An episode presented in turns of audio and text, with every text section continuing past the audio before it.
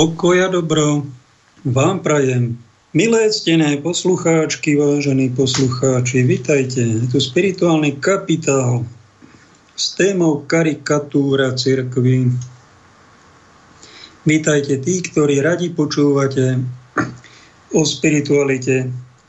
Aj tento hlas ste si už zvykli a tešíte sa na to. A ak sú aj takí, ktorí trpia, keď si ma vypočujú, keď náhodou to sem nakúknú, pýtajte vy zvlášť, ak vydržíte počúvať, stopnite si, aby to nebolo veľa, aby vás to nepreťažilo. Petr mi napísal, ktorý žije, tuším, na Slovensku, že to dal počúvať jednu z týchto relácií svojej matke a videl na nej, že tá trpí, tá matka jeho nerobí jej to dobré. No tak, neza, tak ju nepreťažuj, brat Peter. Je to tvoja mama, šetri ju. A pusti jej niečo, či rozprávočku, alebo niečo z Radia Lumen, čo ho upokojí. Netrápme sa navzájom, pochopme sa. Tuším, že aj Pavol VI, svätý pápež to povedal.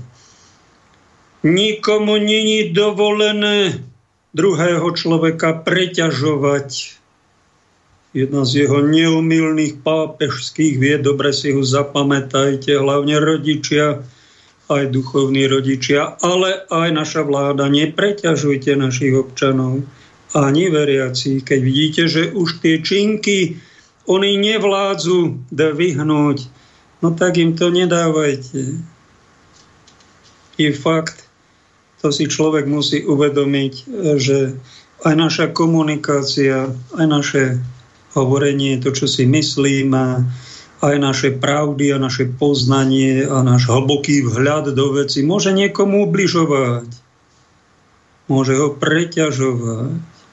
Lebo karikatúra môže byť aj to, že niekomu na silu vnúcujeme to, čo on nestíha je to ešte malé dieťa a dávame mu dospelé účivo. To aj apoštol Pavol si všimol, že bol kedysi dieťaťom a opustil ten stav, už má dospelé spôsoby a v nejakom liste píše veriacim, to, čo vám tu píšem, to je duchovné mliečko, pretože videl na nich, že sú to ešte v detskom stave veriaci ľudia, tak im také mliečko v podobenstvách aj pán Ježiš nepovedal všetko priamo možno 9 desatín toho, čo chcel povedať, nepovedal. Má to vyslovene vo svojom učení napísané, ešte veľa vám mám toho, čo povedať. Ale teraz by ste to nezniesli, ale duch pravdy raz, keď príde, tak ten vás zasvetí a povie vám a povedie vás do plnej pravdy. To si aj ja uvedomujem už 8 rok vystupujúci v tejto relácii, v tomto médiu, že ma počúvate. Ja tiež nehovorím polovicu z vecí, ktoré viem, ktoré prežívam. A nehovorím ich ani svojim návštevám, ktoré ma prídu navštíviť. Zvažujem to, či to mám povedať priateľom, tú druhú polovicu, ktoré nikdy nepoviem. A niektoré veci alebo zážitky mám také v živote, alebo také pochopenie nejakej súvislosti situácie, že to nehovorím nikomu. Počujete dobre? Nikomu. A káže mi to nejaký zdravý rozum a nejaká inteligencia, aby som, vás, aby som tých druhých nezaťažoval, nepreťažoval.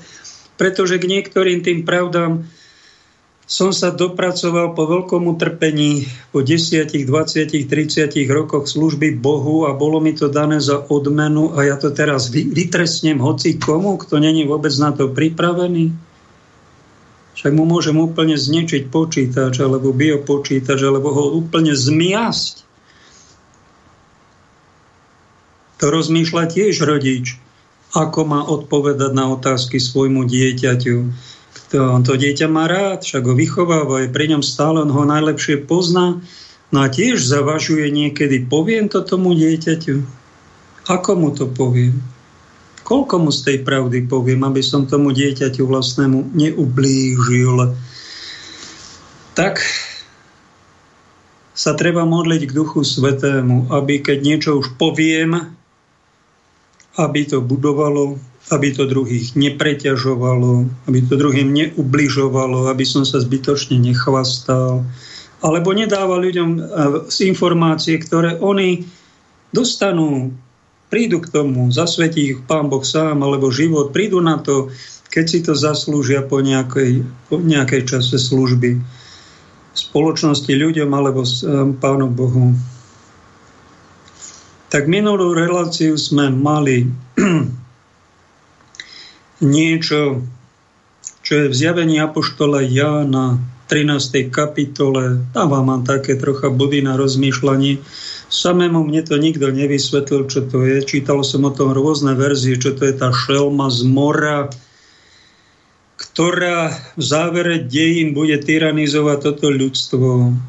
Čo to môže byť? No tak som vám naznačil, že to môže byť.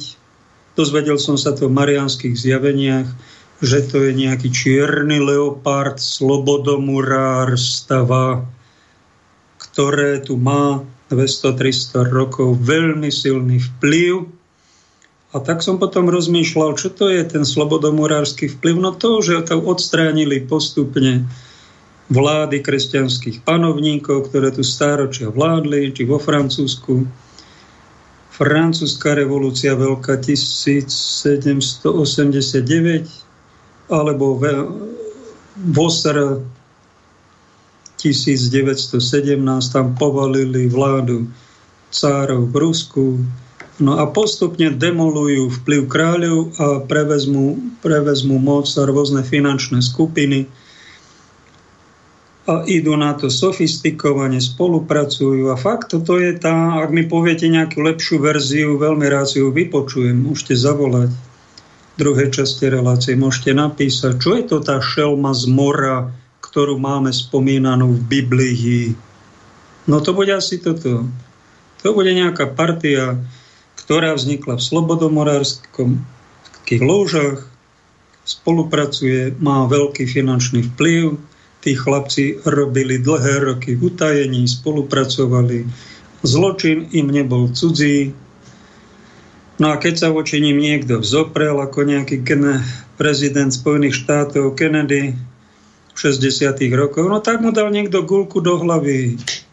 Tak to odstránili aj predtým prezidenta Lincolna, aj ďalších. A vy viete veľmi presne, že voči tejto šelme, kto sa postaví a razantne sa postaví, tak skončí ako mučeník. A tá šelma naberá na moci je obrovská, je veľká. No a keď som minulú reláciu spomínal, troška som to rozmenil na, dobre, na drobné, čo to asi je, no tak som vám povedal veľmi jasne, že šelmu stvorili zdarebáčení kresťania. Už svätý Jan Zlatov z tých v 4. storočí na to upozornil, keď ho kto si obvinil, vyštval, obvinil tých svojich kresťanov okolo, však vy nebránite svoju kresťanskú vieru. Kresťania, zobuďte sa. No tak oni sa zobudili, takže napísali, šli ho navštíviť do vyhnanstva, ale jednoducho nehali. Tá šelma už bola vtedy. Tí pseudokresťania nabrali moc a je tu boj dobra so zlom.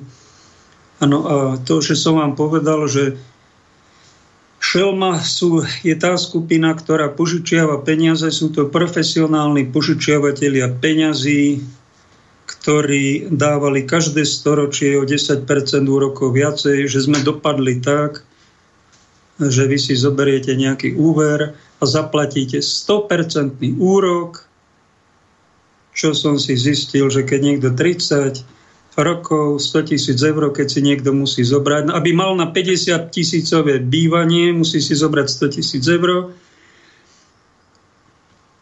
A bude to splácať 30 rokov, tak je to 277 eur za mesiac a má dokonca živ, celý život je vlastne otrok toho systému. A keď sa niekto si toto vypočul, no tak začala ho hlava boleť. No nečudujte sa mu, že to potom vypne a radšej si pustí nejakého hlavačka s krajičkom a nejaké vtipy alebo mistra Bína pozera, pretože to je nás desenie a to je naša realita.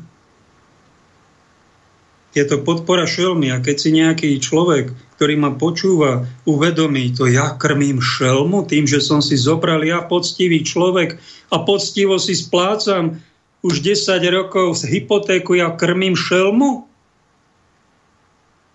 No tak dokým splácaš tie požičané peniaze, tak uh, pod, tak si slušný človek, podporuješ všetko v poriadku, ale prepáč, ak ty už podporuješ a platíš 100% úroky, ty krmíš šelmu. To si uvedomuje všetci, ktorých sa to týka. No ale potom a to mám ako? Však to sa nedá inak žiť. No tak ja som to nevymyslel, tento systém.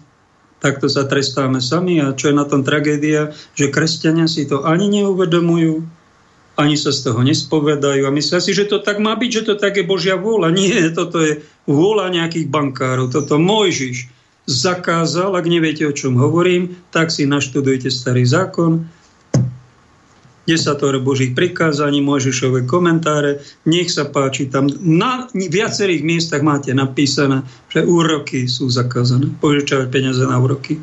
A keby tu bol Mojžiš a dozvie sa, že sa 100% úrok platí a dnes úplne bežne a všetci to berú, tak povie, to je hlboko nemravné. Vy ste zradili aj židovstvo, aj kresťanstvo vo svojej podobe. Vy ste není kresťania. Vy sa všetci na kresťanov hráte. Taká je realita. Podporujeme, krmíme šelmu. Čo máme robiť? No, aby sme prežili len tak, ak sa dá, požičaj si peniaze od nejakého kresťana, ak ti požiča bezúročne, máš veľké šťastie, alebo nezober si úrok, máš šťastie ešte väčšie, ale sme takej spoločnosti. A po som vám povedal, že krmíme šelmu tým, že nám tu nabulikali, že všetka moc je od ľudí, od ľudu. To není pravda, to je lož demokratická. Strašidelná. Všetka moc je od Boha. A keď vy slepo poslúchate aj tieto úroky, bankový systém, aj tento politický, slepo poslúchate, nekritizujete, len nadávate, že sa nič nedarí a túžite zmeniť vládu a tie vlády sa aj striedajú, ale čím sa viac striedajú, tým to horšie dopadá, pretože oni sú pod strašným tlakom tejto šelmy z mora, tejto finančnej skupiny, ktorá je neviditeľná pre väčšinu ľudí. No tak všetci si tú šelmu užijeme, no a čo máme robiť, aby sme prežili, tak ju troška nakrmeme, no a snáď s ňou v prímeri nejako prežijeme. A keď si s ním neporadil ani Hitler, ani komunizmus, ani Trump, vy si myslíte, že vy si s tým poradíte? To je náš spoločný hriech, náš utajený hriech, za ktorého nerobíme pokánie a preto vám navrhujem, radšej sa za kristovcov ani nepovažujte. Radšej povedzte, že my sme len takí fanúšikovia kresťanstva. Keď neviete, že my, kresťania, svojim darebáckým nechránením kresťanských hodnôt. Napomáhame šelme z mora, aby to nebola už nejaká tisíckilová medvede, nejaký čo okolo 400 kg, nejaká šelma. A tiež ho chránime, však nám však pán eh, minister povedali, že šelma je vegetarián a bolo jej, keď som sa dozvedel, po vojne tu bolo 60 medvedov, nebol žiaden problém a teraz ich je okolo tisíc vraj na Slovensku sa mi to nechce veriť. A v nejakom roku napadol 54 našich občanov a nezahynul v tom roku nikto. No tak my s tými šelmami už len akože v dobrom a klameme sa, že to je vegetarián a len za dobre občas ho prikrmíme a už ho aj nechceme strieľať, regulovať. To je náš problém. My sme hlupáci, keď sa nám tu premnožia medvede. A kontajnery nám tu prevracajú. Aj tu v Tatrách som tu vyše roka, 10 krát bol jeden kontajner prevrátený. A všetci vedia, že to je medveď. No. Tak takúto, takúto šelmu máme, šelmu z mora, je to v Biblii a je to s veľkou pravdepodobnosťou slobodomorárska finančná top skupina, ktorá vládne všetkým ložam, všetkým bankám a vydávajú si peniaze a manipulujú so všetkým, aj s nami, kresťanmi a potom je tam ešte aj druhá šelma spomínaná, šelma zo zeme v 13. kapitola Jána. Nájdite si to, ak chcete troška vedieť, čo sa deje. Je to predpovedané pred 2000 rokmi. Ján mal takéto videnie apoštol A táto šelma zo zeme som sa dočítal zo zjavení Dona Gobiho, inšpirované vraj hlasom pani Márie, tak nám to povedali. Pán biskup Tondra, dali tomu schválenie, volá sa to Modrá kniha, nevymýšľam. Tam som sa dočítal, že šelma zo zeme, ktorá má podobu baránka, vyzerá čiže ako kresťanstvo, ako Ježišova církev, Ano, ale spôsobuje to, že podporuje túto šelmu z mora tým, že ho vôbec ani nepomenúva, neodhaluje, nekarhá, ale s ňou spolupracuje na tom, aby vykoristovalo ľudské pokolenie, aby si vyrábali vojny, aby si dvíhali úroky, aby prenasledovali statočných medzi podnikateľmi, občanmi, politikmi, kresťanmi. A robia táto šelma z mora, robí takéto výčiny, vystrekuje rožky, robí revolúcie, robí vojny, robí falošné pandémie a ďalšie nejaké vojnové konflikty. Teraz nejaké umelé zdražovanie nám vymysleli. To je všetko naplánované, oni nespia, sú tam naj, väčší odborníci majú obrovské prachy. Šelma z mora vyčíňa, bude vyčíňať za nášho nemého zdesenia a mlčania, neodhalovania, nekarhania, pretože my sme všetci sa jej bojíme, tak občas len prikrmíme a sme ticho. V tom momente sa zaradzujeme e,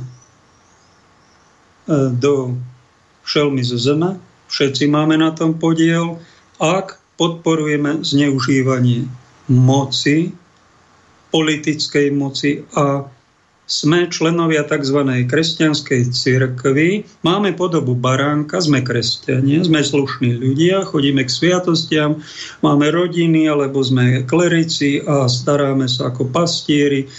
Všetko dobré, robíme kopu dobrej veci, ale to podstatné je, že mlčíme pri vyčíňaní šelmy a s ňou spolu, čiže ho nechávame trhať ovce, tvárime sa, že žiaden problém na svete neexistuje.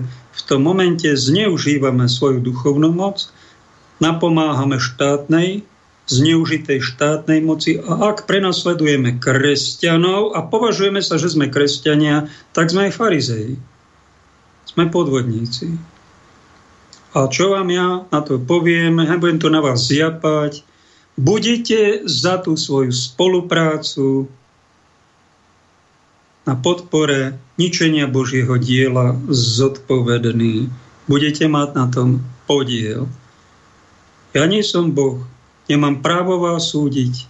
Nie som Boh, ani vás právo odsúdiť. Sám možno som v živote sa choval tak, považujem sa za slušného, dobrého človeka, kresťana, kristovca, kniaza a tak ďalej. Ale ja som možno mal podiel niekedy na nejaké neprávosti. Tak pani, ak som to urobil, tak ťa prosím o odpustenie. Nerobil som to nikdy v úmysle niečo zlé ti urobiť. Tak toto robí citlivý človek kresťan a Kristovec sa snaží nerobiť ťažké hriechy, alebo nespolupracovať na nejakej neprávosti. Ak toto robí, dáva si pozor, tak ten bude ochránený a nikto mu nepovie, že ty si bol tá šelma zo zeme, podobná baránkovi, ktorý si sa hral na kresťana a napomáhal si nejakej zlobe a zneužitiu štátnej moci. Na to si musíme dať všetci pozor, pretože to nám hrozí.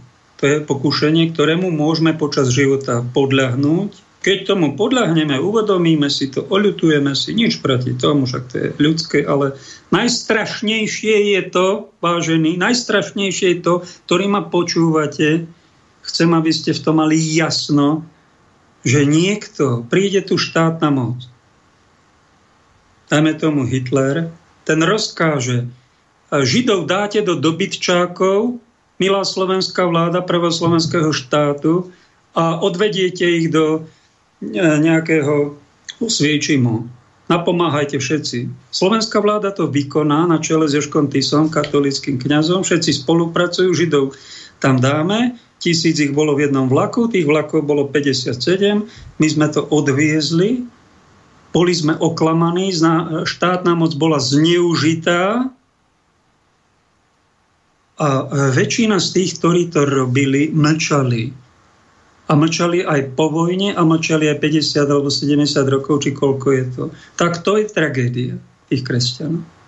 Oni raz na poslednom súde budú ako šelma zo zeme, čiže mali podobu kresťanov a napomáhali šelme z mora nejakému moci pánovi Hitlerovi vtedajšiemu, ktorý sa pomstil a Židov likvidoval a bude im to zarátané, že mali účasť na neprávostiach. Taký pán biskup Vojtašák sa ozval, prestaňte s tým, nenoste tých Židov do dobytčákov. Zastavte tie transporty pre Boha, však tam tých Židov zabíjajú. No a Šaňo Mach sa háčil, potom aj pán prezident zastavili to už ďalšie. No tak oni robili pokánie. A prečo? No tak nechcú byť čelmou zo zeme, nechcú byť mať podiel na tom zneužití moci. A to, bolo, to bola církev, to boli kresťania.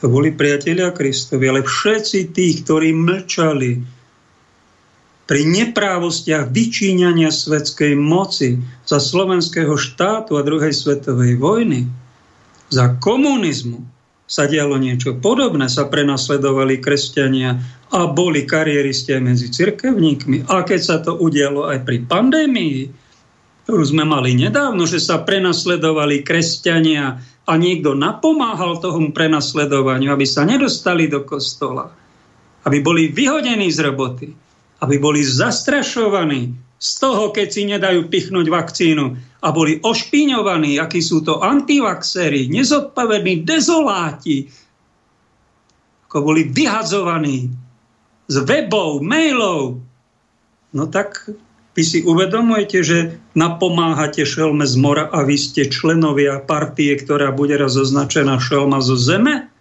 Ak si to robil aj teraz, tak sa spamätaj, si to uvedom si to oľutuj, keď si robil verejne niečo, tak sa verejne ospravedlň, ak si v nejakej funkcii, v štátnej správe či v cirkvi, tak opustí to svoje miesto a daj miesto niekomu, kto to robiť nebude. To ti radím.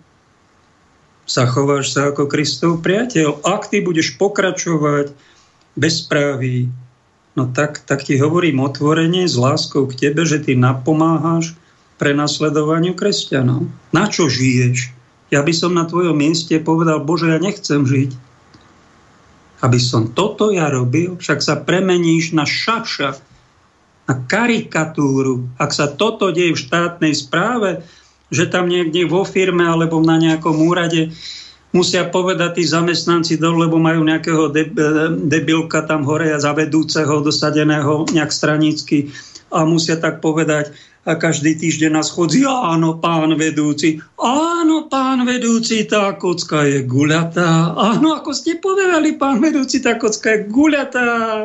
A vedia všetci, že kocka je kockatá, ale robia to preto, aby mali tisíc eurový plat, alebo 5000 eurový ako poslanci desí. No tak vy napomáhate šelme z mora na zneužívaní moci. A vy, ak ste vy kresťania, ste šelma zo zeme. Čo vám mám na to povedať? Nerobte to, spamätajte sa, pretože ak takto budete žiť a chodiť do kostola a sa modlikať, tak vám to modlikanie ani chodenie do kostola veľmi nepomôže a spoznajú vás tí svoje deti aj svojim podriadení v cirkvi tak, že vy ste smiešní, že to je trápne. Nemôžu vás brať vážne. Nemôžu si vás vážiť ako rodičov, ako kňazov, ako biskupov, ale to je potom karikatúra vzťahov nejakého bratstva, nejakého kresťanstva. Teraz by som sa zostal karikatúry. Navštívil ma dobeda jeden brat a vnúkol mi, takto to vzniká, svätý Peter Faber si všimol, že Boh je prítomný aj medzi bratmi. Keď sú normálne vzťahy, tak duch Boží pôsobí a napadajú nás myšlienky, oplní nám to ducha, ktoré nás samote vôbec nenapadli, tak tento brat mi doniesol tým, že sme sa len rozprávali pol hodinu túto vetu, že karikatúra, bodaj by sme dopadli ako karikaturisti. a nie ako karikatúry. Karikatúra to je niečo, čo bezmocný, chudobný, dnes už aj normálny človek občas si to pozrie, keď vidí niečím, či nepohne nejakou šelmou, nejakou geopolitickou situáciou, nejakou vojnou v vedľajšom štáte, nepohneme, no tak bojujú tak, že robia karikatúry, nejaký nadhľad, nejaký úsmev, úškrnok, úškľabok. Keď je to taká irónia, to ešte kresťanské. To je aj zdravé oslobodzujúce. Ale keď je to už sarkazmus, výsmech, urážky Boha, no tak to už my, my nerobme. To už nie, to je už spíchy. To je už niečo až satanské, keď sa vysmievajú. Videl som také karikatúry Charlie Hebdo, no vyslovený posmech, blasfémia sa to volá, za čo je v moslimských krajinách poprava. My sme tak zdegenerovali, že túto tolerujeme, No ale aj tí karikaturisti, kto si behol do redakcie a vystrieľal tam tých karikaturistov, tak urazil tých Mohamedánov. Oni sa tak bránia. Aj karikaturisti, brzdíte sa, nevysmievajte sa. Pozor na blasfémiu a cynizmus. Urážky.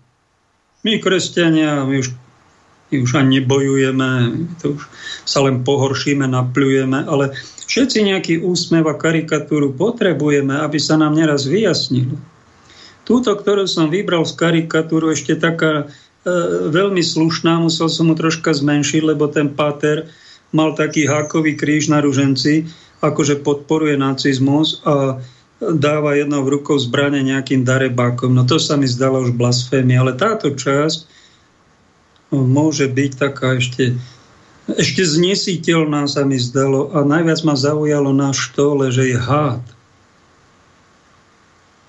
Štola, to je ten šál okolo krku kniaza, pápeža, biskupa, je symbol kňažskej moci a má sa tá moc vysluhovať, požehnávať na všetko dobré, ale ak my požehnáme vakcíny, ktoré niekomu ublížia, zoberú mu život, alebo mu spravia poškodenie zdravia a my požehnáme, že to a odporúčíme, choď, no tak my vlastne podporujeme zločin proti ľudskosti, vraždu, poškodenie zdravia. A to je zneužitie kňažskej moci. A ak si vy myslíte, že v tomto všetká vina tých 500 tisíc ľudí som sa dočítal poškodených vakcínou iba v Nemecku, iba v Nemecku je pol milióna, je 8 ľudí z tisíc, takto kto si vyrátal, poškodených vakcínou, tisíce ľudí, e, ktorí zomreli. Ak si vy myslíte, že to všetko padne na hlavu Františka, ktorý požehnával a povedal vakcinovanie je povinnosť, je to skutok lásky a požehnal to. Ak si vy myslíte, že to všetko padne na hlavu Františka, tak ma počúvajte, nebuďte karikatúry. Všetka tá vina padne nie na neho, ale na toho poradcu, ktorý mu toto pošepkal, že všetky tieto vakcíny sú dobré a treba ich odporučiť. Je tu pandémia a toto vyrieši tieto vakcíny. Mu to poradil a pápež tomto išiel a pápež hovoril, pápež František to povedal dobromyselne. On za to môže byť nevinný pretože on není odborník na vakcinológiu ani na virológiu. Ale ten poradca, ktorý tam bol dosadený, na toho to padne. Ten môže byť za to zatratený, ak sa niekomu ublížilo. To je tá hlavná vina. A druhá vina, taká menšia, ale tiež dosť veľká, bude tých, ktorí neupozorňujú pápeža, nenapomínajú tohto jeho poradcu, mlčia, sú ticho a nehajú takto kidať na pápežský úrad. Nezastavia to očkovanie, ktoré niektoré, ak pomôže, bodaj by to pomohlo. Nič proti tomu, to je skutok lásky, no ale tie vakcíny aj ublížia. Ja neviem presne koľko, ale je také, stane sa aj tu na Slovensku. Keby len 7 ľudí, ako je štatisticky oficiálne, to usmrtilo 7 ľudí tak budete za tieto usmrtenia týchto siedmých ľudí zodpovední, pán poradca. To má niekto niekomu povedať? Ak to my nerobíme, ak čušíme, ak sa pochechtávame na tom, že sa tu ubližuje, že sa tu zneužíva pápežská moc, budete za toto chovanie zodpovední. Robte za to pokánie.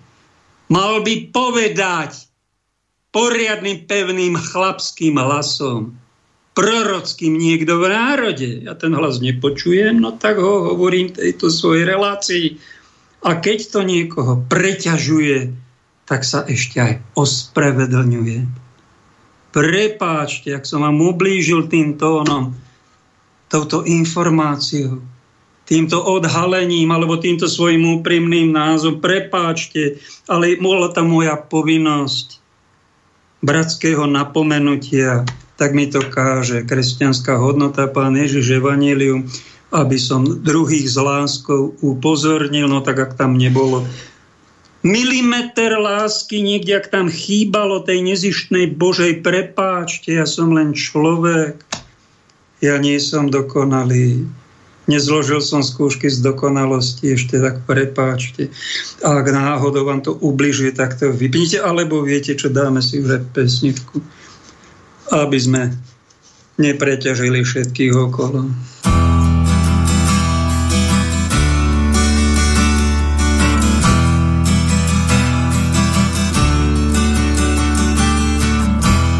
Grafity sprejujou nudou. Krásu, co tvárnil sám čas. Z básní jsou slogany Svět ukrad varhany v nás. Ruletu ruskou teď hrajem. Jezdí se na červenou. V novinách zas beránci jsou.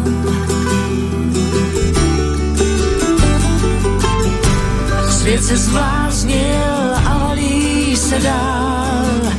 Svět se zbláznil a valí se dál. Svět se zbláznil, zbláznil, je šílenej.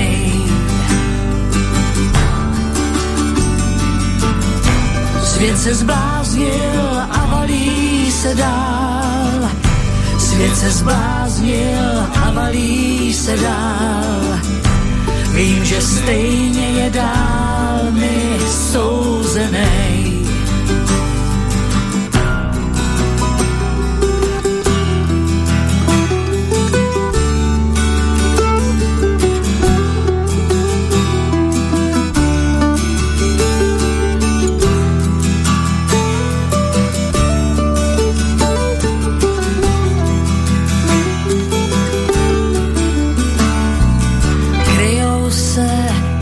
Trable všední, nahotou královem krás. Chcem jen to nejdražší, nejak se poplašil čas. Ti, co jsou okolo zpátky,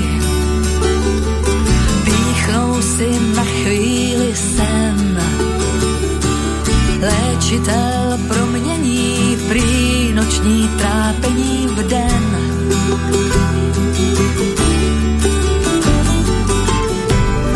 Svět se zbláznil a valí se dál. Svět se zbláznil a valí se dál. Svět se zbláznil, zbláznil, je šílenej. Svět se zbláznil a valí se dál. Svět se zbláznil a valí se dál. Vím, že stejně je dál mi souzenej.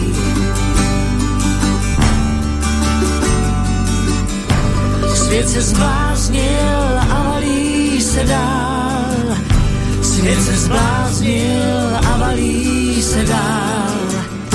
Svět se zbláznil, zbláznil, je šílenej.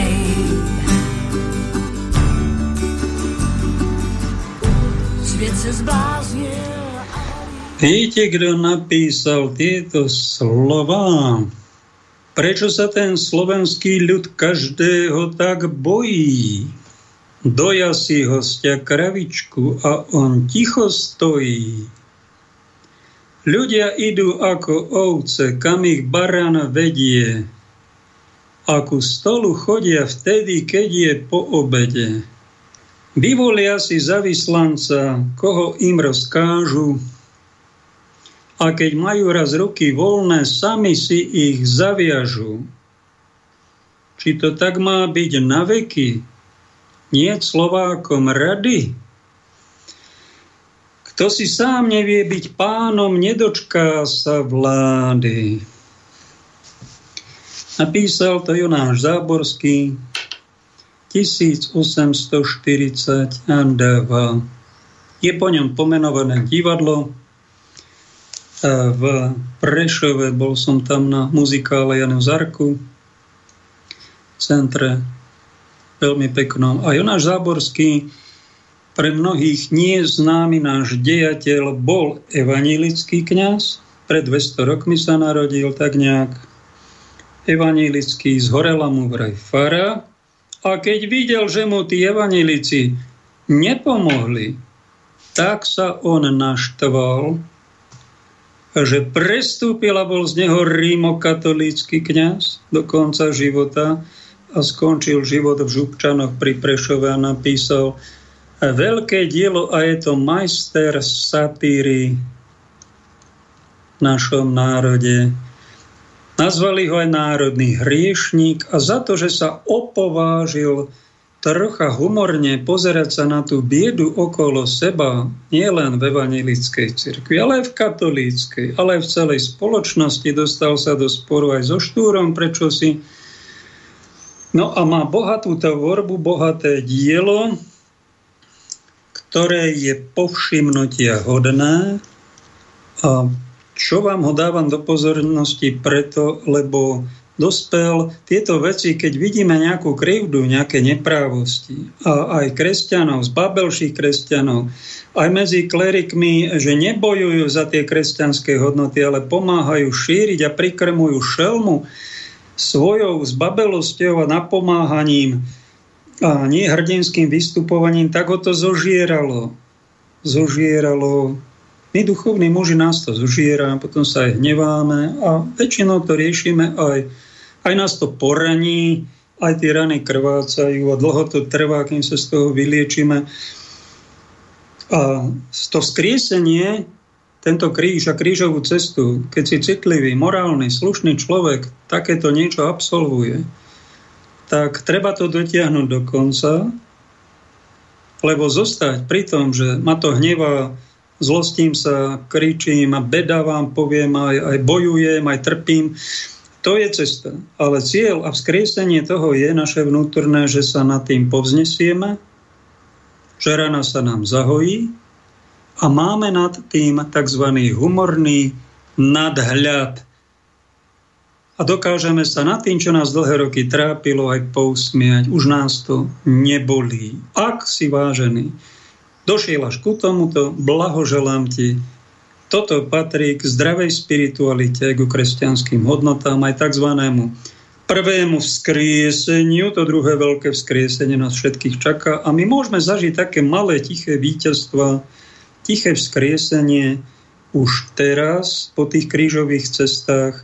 No a ak sa dostaneme k takej jemnej satíre, ku karikatúrnemu pohľadu na sveta, to strašné bolavé, dokážeme pomenovať a dať to do nejakej takej eseje, ako Jonáš Záborský, alebo Janko Chalúbka, ktorý bol evangelický, tuším tiež, diateľ a farár, a on spravil takú satirickú poviedku Kocúrkovo na, tou, na, na tými srandistickými vzťahmi tých kresťanov okolo. No tak presne to, to táto relácia. Chcem, aby ste aj vy k tomu dospeli a ak ešte sa trápite, hneváte, zožierate, dajte pozor, aby ste, to tým, aby ste nepreťažili sami seba tým, že chcete spasiť celú planétu. Povedzte si, ja nie som spasiteľ, pane. Ty si spasiteľ Ježišu. Ja viem, že ty to všetko vyriešiš. Ja nevyrieším problémy svojej cirkvi, svojho mesta, svojej krajiny a deň nejakú Európsku úniu, planétu. Nemám na to. Ja som obyčajný jeden mravček medzi ostatnými mravčekmi. A mám tu nejaké svoje povinnosti vo svojej rodine, vo svojej krajine a ja kresťanskej viere. Čo môžem ja urobiť, aby bolo trocha lepšie, aby som niečo, niečo napomohol. Mám tu nejaký bordel okolo seba v izbe, alebo v dome, v garáži, či v zahrade, tak si to urob. Začni si starať o tú svoju zahradu, o tú svoju rodinu. Ak si v obci starosta, správ poriadok vo svojej obci, a takých menších veciach veľké veci nemôžeme zmeniť, tak sa netrábme, neutrábme, lebo aj týmto sa preťažujeme sami seba. Viete, prečo to robíme? Pretože sme príliš veľký, pícha v nás pracuje. Hráme sa, že ja som nejaká osobnosť, ja som nejaký dejateľ a ja som nejaký malý spasiteľ. Nie som. Oslobod sa od týchto chobotín ktorými sa preťažuješ seba a potom budeš preťažovať to svoje okolie. Maj druhých rád, nechaj im slobodu, pochopím. Aj keď sú na ceste, robia chyby a keď sú trápení, no tak snaž sa ich troška usmerniť a maj troška humorný náhľad pomôž im trocha humorom riešiť tie malé či väčšie rodinné či spoločenské tragédie. Toto je kresťanský postoj. Byť trocha karikaturistom. Nie karikatúrou, ako končia falošní kresťania. Tí sú... Viete, ako ich spoznáme, tých falošných kresťanov medzi nami? Že oni mlčia, robia nejakú neprávo, spolupracujú, vôbec si neuvedomujú nejaké tie chyby, čo robia a robia blbosti, nerobia žiadnu nápravu, žiadne prepáč, No a sú trápni. Nechcem, aby jeden môj poslucháč skončil ako trápna karikatúra, trápna bytosť, nejaký pán božkár pre Boha. Spamätaj sa, chod sa osprchovať a keď ti už nikto neporadí, zavolaj mi umenie žiť.eu, máš tam kontakt, príď do vysokých tatier, ťa vyspovedám, ak ťa nikto už nevyspovedá, ja ťa usmerním. Osprchou sa sám, nebudem snoriť do tvojej intimity, to je tvoja vec, ale aby si neskončil ako spolupracovník nejakej šelmy z mora, nejakých pamboškárských trápností, skončíš na výsmech, na posmech, ako nejaké posmrtné strašidlo, kde si v očistci budeš 300 rokoviných strašiť, pretože si si to počas celého života nacvičoval a nerobil si žiadne pokánie, žiadne prepáči, nepovedal nikomu. To je najväčšia tragédia. A začína to aj tým, to povedal kardinál Špidlík, všimol si to, to bol taký najveselší medzi kardinálmi, jeden z najinteligentnejších a najhumornejších kardinálov. Túto nedaleko, v Čechách. Tak ten povedal a všimol si, totalitné režimy humor nenávidia, neznášajú, neznášajú, lebo oni berú nejakú jednu vec absolútne, zabsolutizujú si nejakú relatívnu hodnotu, to druhým nanocujú, zastrašujú, manipulujú a keď ich niekto pokarhá, toho likvidujú. Tak, ako to bolo za totality komunizme. No a keď sa niekto našiel, kto chcel robiť humor, tak potom humoristu tá moc, moc zrušila a nenávidela. Pretože aj tou karikatúrou, aj tým vtipom sa ľudia bránili, ktorí boli gniavení. A majú na to právo. Nie, že právo, oni majú povinnosť sa nezblázniť pri nejakej totalite komunistickej, nacistickej alebo kapitalistickej. My máme povinnosť zostať normálni a zdra, chrániť si svoje zdravie. Keď vidíme, že tej neprávosti, frflania a negativizovania je príliš, no tak choď do ticha, tam si upraz veci a modli sa, alebo študuj, alebo tam to predýchaj. Tak to mi jedna sestra povedala, že ona keď má problém, ona sa modliť nevie, ona to predýcha. Tak to predýchaj, my to premodlíme, aj predýchame, aj prepracujeme No a dopracujeme sa k nejakému humornému, láskavému pohľadu na ten svet. A nebudeme tu nenávidieť niekoho, kto proti kresťanom vystúpil, alebo kto robí v cirkvi nejaké chyby, tak láskavým humorom to napomeňme. A keď aj zaburácame, beda vám, farizei, to by sme takto občas mali zaboráca, čímte si nikto neboráca z nás, len ja v rámci humornej súky tejto relácie. To znamená, že my vôbec nebereme kresťanstvo vážne. My týchto moci pánov spolupracujúce šelme z mora nenapomíname, no tak si ich prikrmujeme, prikrmujeme tým, že bereme úvery, že mlčíme, necháme ich vyčíňať, no ale budete mať na tom podiel na tých neprávostiach a stratíte radosť detskú zo života. A to je potom tragédia žiť, keď je niekto vo funkcii 10, 20, 30 rokov a má zápchu. On sa nedokáže tešiť zo života ale strašidelne vážny, ochorel na tú vážnosť. No tak chod do nejakého ústavu, kde sa odvážnieš, si troška znormálne, že si troška prečistíš. A toto máme, keď je niekto strašne vážny, potom má zápchu a potom má hnačky a jedno z toho, len toto a nič iné nerieši. Však ale život sa dá prežiť aj troška dôstojnejšie. Takéto prehánky majú niektorí v e, spodnej časti tela, no a niektorí majú prehánky a vysoké vetry tam v tej hornej časti tela. Tak si pustíme takú ukážku medzi nami kresťanmi je aj taká skupina, ktorá teda napomína, ale aj poriadne to preháňa. Tak ja ho nie, že doporučujem, ale dáme ho za príklad, e, e, v čom je to pozitívne a v čom aj negatívne. Dajme prosím ukážku. Pseudopapež Bergoglio se vyjádřil, že neodejde dříve, dokud neučiní nezvratné změny. Esenciální otázka zní, je Bergoglio řádným papežem, kterého jsou katolíci povinni ve svém svědomí poslouchat? Není. Realitou je, že je heretik který boří základy víry a proto ho žádný katolík nesmí poslouchat. Pokud ho poslouchá, dopouští se z rady Krista a jeho učení. Každý katolík musí vědět, že na Bergoliovi dle Galatianům 1.8.9 spočívá několika násobná boží anatema prokletí za hlásanie falešného evangelia a je ipso facto vyloučen z katolícké církve.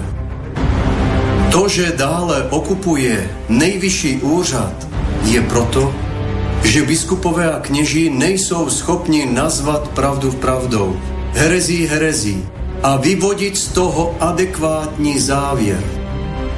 Tím mají účast na jeho zločinu. Ve svaté liturgii dokonce denně hlasitě vyjadřují jednotu s tímto kacířem a nejsou schopni ani tak malé změny, aby se po konsekraci modlili potichu, jak je tomu v latinské liturgii. Tím by se na vyhlašování jednoty s neplatným papežem vyhnuli. Co znamenají Bergoliovi nezvratné změny? Bergoglio ruší první a největší přikázání desatera. Desetitisíce mučedníků, než by hodili jedno kadidlové zrnko modlám a zradili Krista, raději podstoupili nejkrutější mučení a smrt. Bergoglio na rozdíl od nich veřejně intronizuje demona Pačamámu a tím legalizuje pohanské modlářství a satanismus – tedy úctu k démonům jako nové učení církve. Ptáme se, je to soukromá záležitost, anebo je to čin ex katedra týkající se víry a mravu? Veřejné modlářství v žádném případě není soukromá záležitost toho, kdo vystupuje jako papež. Tímto skutkem Bergoglio dokázal, že je kacíř a tedy neplatným papežem. Proto i všechno, co koná, je neplatné. Pokud je některý katolík tak slepý a proti písmu a církevní tradici tvrdí, že Bergoglio je právoplatným papežem, popírá tím dogmu o papežské neomilnosti. Potom, co Bergoglio zneužil papežskou autoritu a dopustil se veřejného modlářství, všichni katolíci, kteří ho uznávají za papeže, musí jeho veřejnou apostazi pokládat za učení církve. To znamená, že z hříchu proti prvnímu přikázání už nesmí konat pokání, ale musí přijmout cestu antipokání, tedy modlářství schvalovat. Toto odstranění pokání činí Bergoliovi změny nezvratnými. Kdo z hříchu modlářství a sodomie koná pokání, veřejně se tím bouří proti současnému takzvanému papeži. Za to ale bude bergoliánskou sektou trestán. Kněz či biskup za to dokonce bude zbaven úřadu. To je nonsens. Je to důkazem, že bergoliánská sekta, okupující nejvyšší úřady v církvi, není Kristovou církví, ale je antikristovou pseudocírkví synagogou satana. Zjevení 3. Posláním Kristovy církve je hlásat pokání. Ježíš řekl, hlásejte pokání na odpuštění hříchu. Srovnej Lukáš 24, 47. Dnes už celý Vatikán ovládá antikristův duch spolu se zednáři. Dříve působil skrytě, ale dnes už veřejně. Bergoglio se přímo ve Vatikánu setkává se zednáři. Oni ho pokládají za svého duchovního vůdce. Plně přijal jejich program a aktivně ho realizuje. Pod sankcemi vnucuje nebezpečnou mRNA vakcinaci prosazuje agendu 2030, prosazuje propagační konference transhumanismu ve Vatikánu, klimatická fóra a tak dále. Bergoliovo prosazování homosexuality a dokonce legalizace sňatků těchto deviantů šokuje i lidi, kteří jsou mimo církev. Ptáme se každého katolického biskupa, každého kněze, každého věřícího, je sodomie velmi těžkým hříchem, anebo je ve shodě s písmem a s tradicí církve? Odpověď je jasná.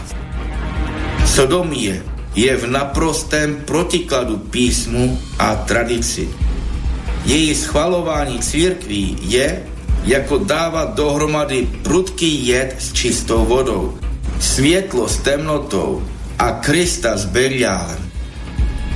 Pokud je legalizována tato amorálnost, před kterou Boží slovo varuje nejen časným ohněm, 2. Petrův list 2.6, ale i věčným ohněm Juda 7, pak jsou tím zrušeny všechny morální zákony. Biskupové a kněží v Německu už začínají v chrámech takzvaně žehnat sňatky sodomitu. Bergoglio to svým záměrným mlčením schvaluje. Podobně i druhý vatikánský koncil s Janem 23. a Pavlem VI. mlčením schválili dávno odsouzené hereze modernismu. Později zamaskované za takzvanou historicko-kritickou metodu. Hned po koncilu proto zamořili všechny teologické školy a celou církev. Legalizací sodomie Bergoliánská církev diametrálně změnila své poslání a přestala být církví. Sodomitům řekla, že jejich zvrácenost je chtěná Bohem. Proto prý už nemusí, ale ani nemohou dělat pokání. Nezbývá, než sodomity už jen doprovázet na cestě do pekla. Analogicky Bergoglio tento princíp rušení hříchu i pokání aplikuje na všechny hříchy. Tím odstranil i nutnost spasitele. Nikdo v Bergoliovej sekte už proto nemá možnosť spasiť svou nesmrtelnou duši. Tak nikto, tak sme odpísaní, tak sme všetci zvážnili. A ja ako kresťan katolík, aj, aj miliarda, 300 miliónov katolíkov ďalších, už sme odpísaní. My sme v sekte, nemáme možnosť spasiť svoju dušu. Bergoglio je zradca, Pane Bože, chlapci, to sú ek, to sú ex-kolegovia, kniazy, ktorí majú nejaké, aj vyštudovali v Ríme, aj pôsobili v pastorácii ako katolícky duchovní. A teraz sme mimo pastorácie, aj ja, aj oni. Sme takí kolegovia v alternatívnych médiách, Títo sú doma, ja som doma v Slobodnom vysielači, oni sú doma na Infovojne v Slobodnom rádiu v Čechách. Tam ich tisíce ľudí počúvajú, toto je voľne dostupné na internete. Máme tu rozprávať o nejakých vtipoch, nejakej karikatúre, usmievať sa, my sme všetci strašidelne zvážnili, pretože my sme už odpísaní, zatratení a keď náhodou vidíme niečo na tom Františkovi, sme chorí. My sme zostali ešte normálni chlapci, len vy ste chorí. Vy očierňujete Matku Církev. Až tragicky. Až to kričí. Je to strašidelné negativizovanie toho, odkiaľ ste vyšli. To ako keby ste vyšli z nejakého domu, ktorý vám dal život, vieru, zamestnanie, dlho ste tam roky boli, ako keby sme mali dojem, ako keby všetko tam bolo zle. Kde sa stala chyba? Skončili títo chlapci, evangelizujú, ale keď máme tému karikatúra cirkvi, tak toto, čo oni predvádzajú, to je karikatúra evangelizácie. Ťažký diletantizmus. A prečo sa stali z týchto profesionálnych božích služobníkov, klerikov, takíto diletanti, no tak e, jeden z biskupov alebo jeden z kňazov študovaných by ich mal zavolať, najprv medzi štyrmi očami sa s nimi stretnúť a oni by si mleli pravdepodobne to svoje, tak ich pozvať potom slušne do rádia, do televízie Lux alebo Nové a tam ich vypočuť, usmerniť, napomenúť. Tohto my nie sme schopní v cirkvi a to je naša bieda. Toto, čo ste počuli, je ťažká, ťažká karika, to je už sarkazmus, výsmech. Na toto, čo my robíme, že si ich nevšímame, oni sú exkomunikovaní a ignorujeme ich na ďalších tisíc rokov. A potom po tisíc rokoch možno niekto na nich nájde aj nejakú pozitívnu vetičku. To je tragédia, čo my žijeme. My nežijeme bratstvo, kolegialitu. Prečo títo chlapci takto pôsobia? Poprvé, boli desi na Ukrajine, tam zažili od nejakého kardinála Huzara, či ak sa volal nejakú krivdu, strašne si ublížili navzájom, tam si asi vyvražďovali ega, alebo čo robili. No oni sa tak zatvrdili, že odišli z cirkvy a vytvorili si tzv. byzantský katolický patriarchát. Dali sa vysvetiť na, kňa, na biskupov, tá vysviacka, našli si nejakého biskupa, čo na nich dal ruky na týchto kňazov, patriarcha Eliáš, Timotej a aj ďalší metodej sú vraj biskupy, možno aj platne vysvetení, možno platne vysviacka bola platná, ale oni museli veľmi dobre vedieť, že keď sa dajú na biskupov vysvetiť bez dovolenia Vatikánu a kongregácie pre biskupov a pápežský podpis, že sú exkomunikovaní z katolíckej cirkvi a takto budú stigmatizovaní. No a urobil chybu Vatikán. V tomto ste chlapci urobili chybu vy povýšili ste sa na biskupov, hráte sa na veľmi dôležitých. Oveľa lepšie by ste urobili, keď vám v cirkvi niekto ublížil, nejaký kardinál, neviem presné podrobnosti, dá sa to dopátrať. Keby niekto to veľmi hľadal, tak by sa zistilo, že fakt vám možno aj niekto ublížil A vy ste to mali niesť ako svoju, svoj kríž. A nie sa hneď povýšiť na úroveň biskupov, neplatne sa dať vysvetiť a teraz dielo, ako delostrelci strieľate na pápeža, na Vatikán a my sa vlastne je medzi nami horšia vojna duchovná ako medzi Rusmi a Ukrajincami reálna tá vojna. My sa tak nenávidíme, hádžeme na seba bomby. Z jednej strany ignorácia a vy permanentne chrlite obviňovania, očierňovania a poviete nám všetkým, čo sme katolíci, že sme už v sekte, a už ani nemôžeme byť spasení a že pápež od rána do večera nerobí nič iné, len si podáva ruky s nejakými satanistami a tam intronizoval démona Pačamámu. A takéto, to, to, to sú karikatúry, to, sú, to je výsmech. To už není karikatúra, nejaká irónia, to je výsmech, to je sarkazmus. Blasfémia. Nerobte to pre Boha. Zmente troška repertoár. To, že ste diletanti, prezrádzate sami, že jednu stranu, v ktorej v cirkvi ste boli, zrazu totálne dehonestujete, deklasujete, podupete ho. Ako vás podupali, tak vy podupete naspäť. Absolutne nekresťanská hodnota. Keby ste boli kresťania, niekto by vám ublížil a poranil vás, no tak sa z toho chvíľu niečo podobné som zažil, ale po 5 rokoch a 50 spovedaniach, že sa na, hnevám na niekoho, kto mi ublížil, som aj odpustil, aj mu zaprial dobre a pokračujem ďalej a nehrám sa na nejakého biskupa a nepotrebujem sa nafúkovať, aký som ja strašne dôb. Ja bo radšej poviem, ďaká ti Bože, aj za milosť možno nejakej krivdy, Ďaká ti za milosť posledného miesta, že som posledný medzi kňazmi. Čo takto to urobiť a troška humoru dať do toho, do tej evangelizácie. Nie všetko tým, že poviete na pápeža, že robí všetko zle. Viete, čo tým hovoríte medzi riadkami, že ten pápež robí všetko dobre.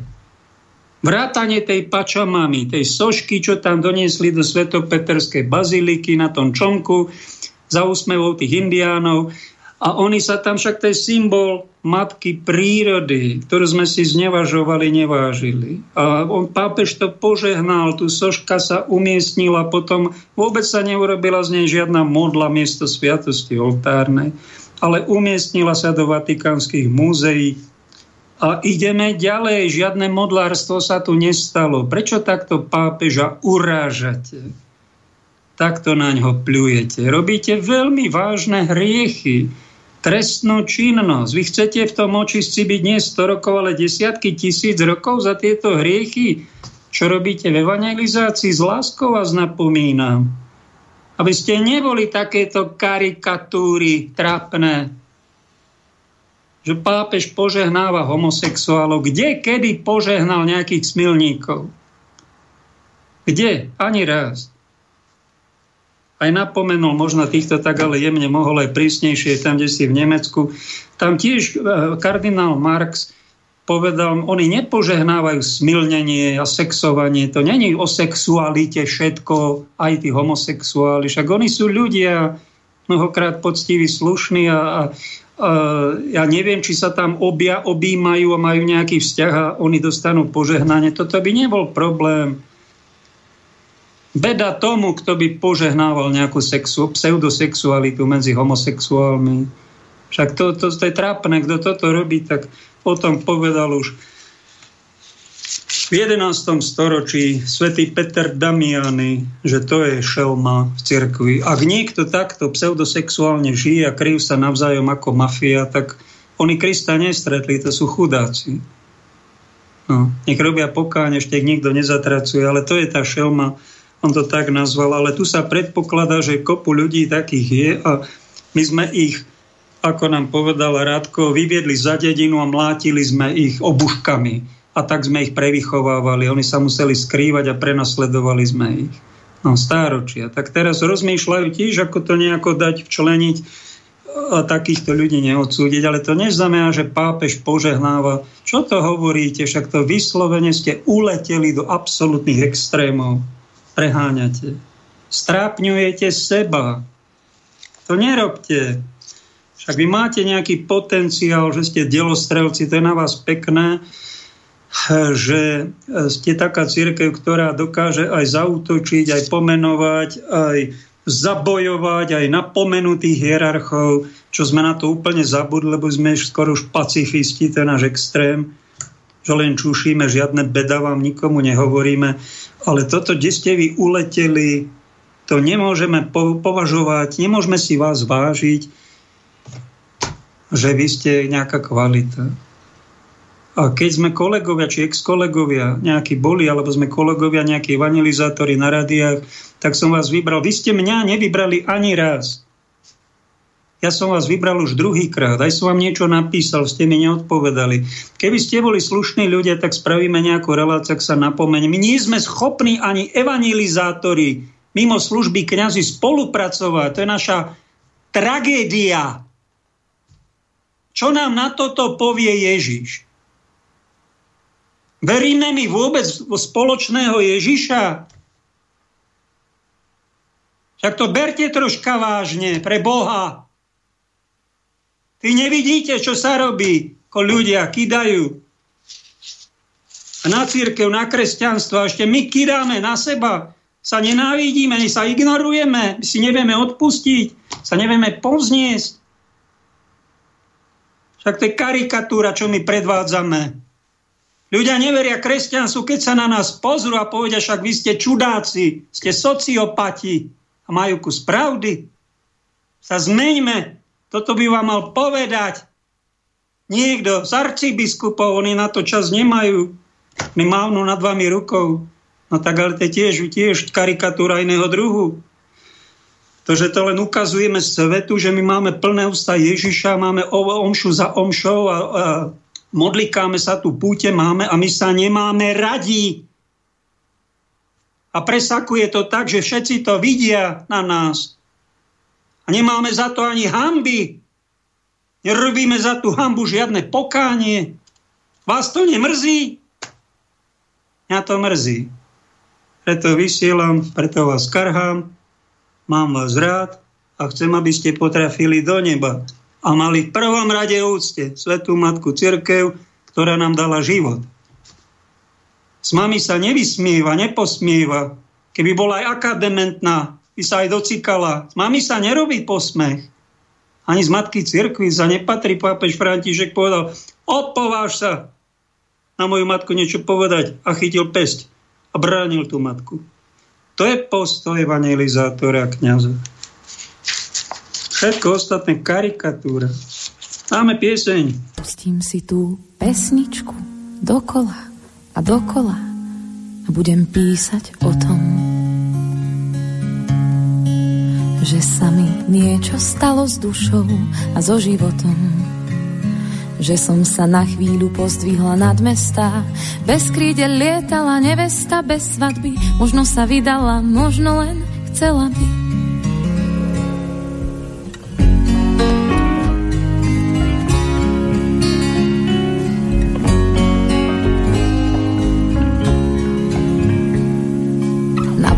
Hlavy, už lieky mi nestačia. Každé kroky vždy chodníky poznačia. Rany budujú vždy niečo zázračné. Sú predve z poriadku, ktorý sa nezačne, pokiaľ ho nevpustím do domu. Mám slabosť pre výšku hľadiac si z balónu, ale nie z balkónu. Mám slabosť pre veci, ktoré ma nesklamú, taktiež pre smery, čo pevné ostanú. Už som sa rozhodla z oboch ciest, ktorou ísť. Počúvam Laru a nespím už 5 nocí, pretože srdce ma nabáda odbočiť. Odbočiť z modernej na cestu do Bohu, z červených kobercov na moju notovú.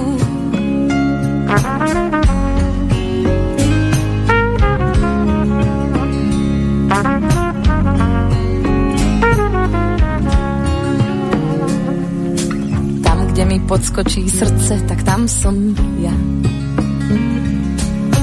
sa mi stane, že málo mám pokoja So všetkým neprajným pustím sa do boja Na rýchle výhry aj tak neverím Ak vlastním dostatok rada sa rozdelím Počúvam Laru a nespím už 5 nocí, pretože srdce ma nabáda odpočiť. Odbočiť z modernej na cestu dobovú, z červených kobercov na moju notovú. Počúvam Laru a nespím už 5 nocí, pretože srdce ma nabáda odbočiť. Odbočiť z modernej na cestu dobovú, z červených kobercov na moju notovú.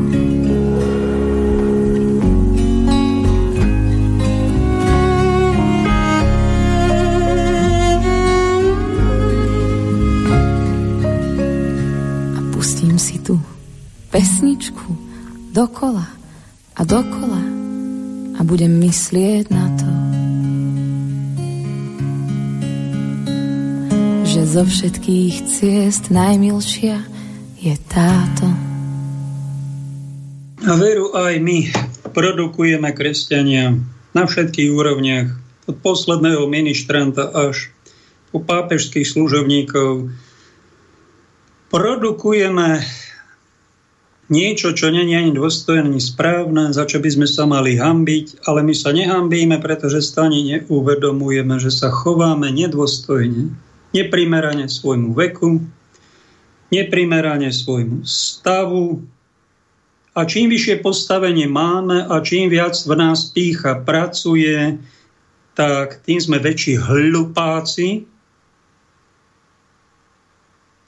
tým trapnejšie pôsobíme na ľudí, ktorí vedela nás žijú, tou svetosťou. Čím sme svetejší, tým sme trapnejší a tým ľahšie uveríme nejakým klebetám, lžiam, falošnostiam, ktorým tlieskame. A čo je na tom najúbohejšie, že nehávame to na posledný súd, že až tam sa dozvieme, riešenie. A nedávame tým, ktorí sú nejaké bratské napomenutie nám chcú povedať, ako taký René Balák, ktorý koľko odišiel minulý rok. Odborník na bioetiku, na vakcíny, s ďalšími troma odborníkmi, možno najlepšími slovenskými, napísali našim biskupom, že sa chcú stretnúť včas, sa objednali na audienciu. Oni sa pár rokov, ten René nemohol vraj dostať biskupom človek, ktorý 20 rokov robil na univerzite, už, už sa tam nedostane, nejaké jeho dielo tu zostalo. No dopadlo to tak, že tí biskupy, traja arcibiskupy, bola tu nejaká štátna kampaň očkovacia, to by ešte nebolo až také najhoršie, ale vnúcovanie, fašizmus, nanúcovanie, vyhadzovanie, zastrašovanie a ubližovanie ľuďom, to bolo už tragédia, to boli už trestné činy. A my sme videli v televízii troch arcibiskupov, ako vakcína je nádej, vakcínu treba prijať. Pani prezidentka podala, vakcína je sloboda. A zaklamali nám, že vakcíny nemajú žiadne vedľajšie účinky a COVID nedostaneme. Všetci to videli, že sú to klamstvá, že sú to neprávosti. Vyhadzovali neočkovaných z kostola a náš najvyšší klérus, sídelní biskupy mlčali. No tí pomocní možno ešte mali svoje názory, možno sa inak... No však ale vy, vy, ste, však to je karikatúra církvy, toto. Priamy prenos. A kde to začína? To, to len COVID. My ďakujme covidu, všetci na ňo nadávajú, všetci ho preklínajú, e, všetci povedia, všetko to tu demoluje a covid je strašný. My ďakujme duchovne covidu, že nám odhalil, aký sme my diletanti. V akom stave sa my nachádzame. Aj naše vedenie. Ďakujme, že to odhalilo úplne do naha. Sme si uvedomili. A to nehovorím, že vakcína je dobrá alebo zlá. Ja nie som na to odborník. Nemám právo v tom hovoriť, ale čo som ako kresťan povinný povedať, že vakcinácia je dobrovoľná. Ako katolík som povinný povedať, že vakcíny poškvrnené potratenými deťmi nesmieme príjmať, povedal nám to svätý pápež. Pán Pavol II a napomenul by som aj, napomenul som v relácii, napomenul by som medzi 4-6 očami verejne aj pápeža Františka. Ako to môžete vyhodiť učenie Jana Pavla II? Vôbec ho nespomínate a presadzujete si ten svoj názor a nanocujete to. To je zlo. Karikatúra církvy. A vyhadzujete takýchto ľudí z kostola, ktorí sa zachovali statočne. 30 ich bolo pred kostolom a 10 kostole, to je normálne. Však ten COVID nám ukázal, že my sme chorí. že tu sa nemáme právo ani smiať. My sme, my sme tak zvážne musíme byť ako na pohrebe. Čo to my pochovávame? Koho? Však Kristus je vzkriesený. Máme sa tešiť. A my máme chorobnú vážnosť. Tá má svoj pôvod, to není zo dňa na deň. Jonáš Záborský má dielo a predstavte si, našiel som si ho na internete, tie jeho diela a prekvapil, potešil ma názor. Ja som mal pocit dávno, že ten Viching, ktorý bol v spore s metodom, Viching bol pomocný biskup v Nitre a metodo bol arcibiskup panovský, teda arcibiskup moravský, ktorý pôsobil, aj Nitra pôsobil. Viching bol jeho podriadený, bol tam medzi nimi vtedy už boj pred 1100 rokmi Metod potrestal Vichinga. Vichinga kryl Svetopluk, král. A ten ho dosadzoval a bolo tam niečo medzi nimi. No a Viking išiel za pápežom a zariadil to, že pápež vydal nejakú bulu, kde očiernil metoda, vraj on je ten arcikacír, že Viking, to nie je ten správny biskup a tých učeníkov Cyrila metoda to treba vyhodiť ako bludárov za Dunaj. Čím skorej. Toto bolo tisíc rokov takáto verzia, že pápež Štefan 5. či 6. je ten zlý, ten najhorší. No ale čo keď ho ten Viching spracoval, nabulikal mu, očiernil a ten pápež pod vplyvom klebiet takto rozhodol, že vyhnal tých učeníkov. Tak som si to tak vysvetloval dlhší čas, aj ďalší. No ale viete, čo je možno pravda? Toto počúvajte. Čo píše Jonáš Záborský pred 150 rokmi. Viching zaplesal nad jeho mohylou zbesilý Viching. Tento drzý Nemec, biskup Nitriansky, zadával mu a to bez oprestania najbolestnejšie rany. Metod ho i vyklial, ale nič to ošemetníkovi neuškodilo, keď mal na ním krídla rozostreté sviatopluk. Pod jeho mohutnou ochranou mohol sebe čokoľvek dovoliť. Opovážil sa on pustiť do sveta i živú listinu, kde pápež Štefan V vykliatie Vichingovo kydá naspäť na hlavu metodovi. Predstavte si, čo nám prezradil historik, aj ten z najlepších našich satirikov, spisovateľov, katolík, najprv evangelický, potom katolícky kňaz. Jonáš Záborský tvrdí, historik skúmal listiny, že Viching sfalšoval nielen bulu, ale aj túto listinu, ktorú na, s najväčšou drzosťou podpísal Štefanom V. pápežom, ktorý tu možno ani nevidel a na základe toho bolo 200 učeníkov Cyrila Metoda vyhnaných za Dunaj, ako prašivých psov sme ich vyhnali. A pripísali sme to, že to Štefan pápež V., ktorý o tom ani nevedel. Urobil to tento paduch, však toto je chrapunstvo, čo tento pán biskup Nitriansky urobil historicky. Ak je toto pravda, túto, ja som mal tiež podobný pocit, nie som historik, že to asi takto bolo a tu som našiel historické potvrdenie, že Jonáš Záborský má takisto takýto názor. A našiel som to ešte, viete, kde?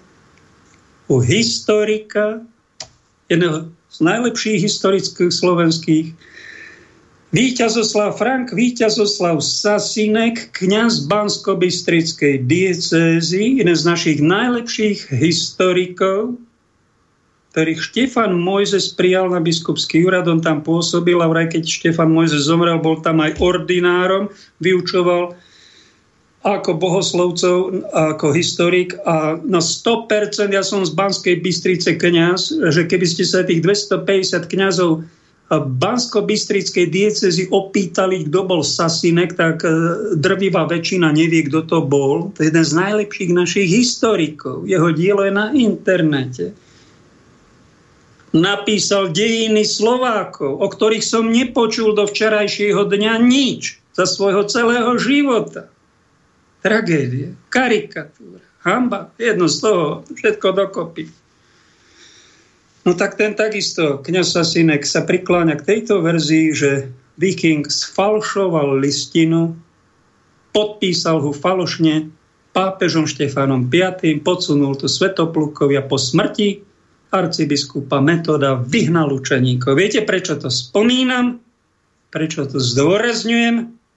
Pretože sa blíži 5. júl, sú to naše korene, našej štátnosti, našej písomnosti, našej kresťansko-katolíckej viery a my o tom nemáme poriadne informácie.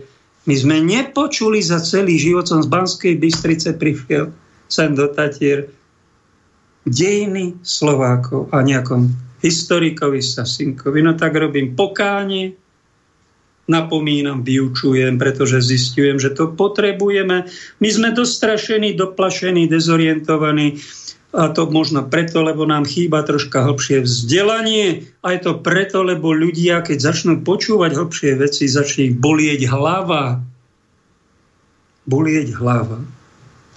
No tak tých, ktorých z vás hlava nebolí, že počúvate hlbšie veci, tak si to uložte do pamäte, urobte si tam poriadok a prestaňte kýdať na nástupcu apoštola Petra, na Štefana 5. a vás z byzantského pseudokatolického patriarchátu, pretože vy nemáte v úcte právoplatne zvoleného pápeža. Klamete celému československému národu vytrvalo, že ho není platne v úrade. Robte za to pokánie a tieto bludy vy neohlasujte, a ak robí František nejakú chybu, tak ho s láskou napomenujte, zachovajte pekne postup a zachovajte úctu a vážte si to, koho máme. Pretože pápež má aj pozitívnu stránku. On robí aj dobré veci. Ja tu nehovorím a neklaniam sa, nie som papola 300, nebudem robiť kariéru a všetko len pudrovať, aby Vatikán sa stal Vatičkánom. Snažím sa byť realista odporúčam aj vám. Ale keď vidím, že niekto je antivatikanista, antifrantiškán a keď robí vikingovčiny, podpásovky, nemôžem mlčať. Ak, ak neviete si s tým rady, tak vyhľadajte exorcistu, nech vyženie z toho E, zlého ducha z vás, alebo choďte pekne do Lourdes, tam sa ponorte do tej vody a poproste panu Máriu alebo aniela, čo tam chodí, občas niekoho zázračne uzdraví, aby vás uzdravil, osprchujte sa z takýchto trapošín, z takejto karikatúrnej evangelizácie, alebo choďte do Garabandalu. Pustíme si nejakú ukážku o tom, čo nám tam Madonna před 60 rokmi odkázala. Na začátku června 1963 vystoupila Končita s překvapujícím proroctvím, že po papeži Janu 23. budou už jen tři další papežové. Řekla, že pak nastane konec našich časů, ne však konec světa. 19. března 1964 na svátek svatého Josefa řekla Maria končitě formou vnitřního hlasu, že v den velkého zázraku začne Joey Lamengino opět vidět. 18. července 1964 ke končitě opět promluvil vnitřní hlas. Sdělil jí, že druhý den po velkém zázraku bude nalezeno tělo otce Luise Andreua v jeho hrobě neporušené. 1965 začal pro Končitu dvouhodinovým zjevením u skupiny Borovic. Pana Maria jí zde odhalila podobu varování, které má být sesláno Bohem, aby očistilo svět v očekávání velkého zázraku, který bude následovat. Také Končitě řekla, že protože svět nezareagoval na její poselství, pošle druhé, poslední, a to 18. června 1965 prostřednictvím svatého Michaela. Podívejme se nyní, jaké velké události byly v Garabandalu předpovězeny. Nejprve přijde varování. Bude viditelné na obloze a poté ho vnitřně pocítí každý člověk na světě. Nikdo mu neunikne. Bude to v nepříliš vzdálené budoucnosti, v době, kdy svět bude naplněn velkým rozruchem. Ve chvíli varování se najednou vše zastaví a každý uvidí zlo, kterého se dopustil a dobro, které mohl udělat a neudělal. Bude to nesmírně bolestivé. Lidé by raději dali přednost smrti, než aby museli projít tímto okamžikem. Ale nebudou si moci způsobit žádné tělesné zranění. Pokud nějaký člověk zemře, bude to jedině v důsledku šoku z tohoto zážitku. Varování bude sloužit jako prostředek očištění k nápravě svědomí světa a má svět připravit na velký zázrak. Tento zázrak se stane na místě se skupinou devíti borovic. Dojde k němu v jeden čtvrtek večer ve 20 hodin 30 minut v březnu, dubnu nebo květnu mezi 8. a 16. dnem v měsíci včetně. Končita toto datum zná a 8 dní předem ho veřejně oznámí. Bude to v den svátku nějakého učedníka pro Eucharistii a stane se to současně s nějakou velkou církevní událostí. Zázrak uvidí všichni ve vesnici a na okolních horách. Nemocní, kteří zde budou ve chvíli zázraku přítomni, budou uzdraveni, hříšníci se obrátí a nevěřící začnou věřit. Bude to největší zázrak, kdy Ježíš pro svět udělá. V jeho důsledku dojde k obrácení Ruska k víře. Po tomto zázraku zůstane až do konce času na místě u skupiny Borovic viditelné nadpřirozené znamení. Pokud se svět ani po tomto zázraku nezmění, sešle Bůh trest. Bude to daleko horší než cokoliv z toho, co je člověk schopen si sám. A bude to odpovídat tomu, co si člověk za své hříchy zasluhuje.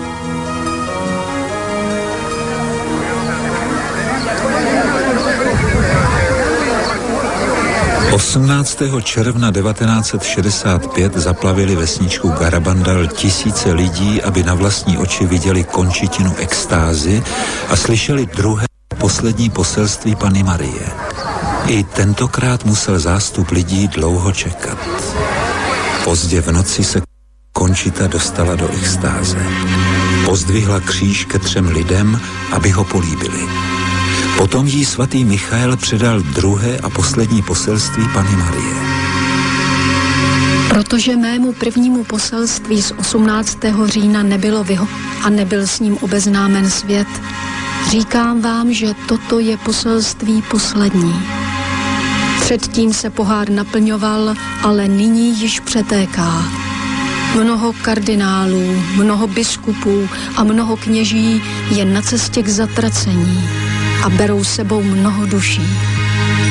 Stále méně důležitosti se přikládá Eucharistii.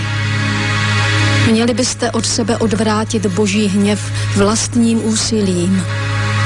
Jestliže Boha požádáte s upřímným srdcem o odpuštění, odpustí vám.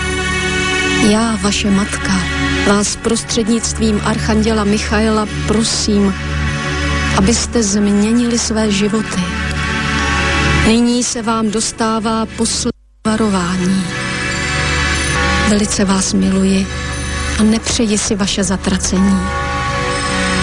Modlete se k nám upřímně a my vaše prozby vyslyšíme.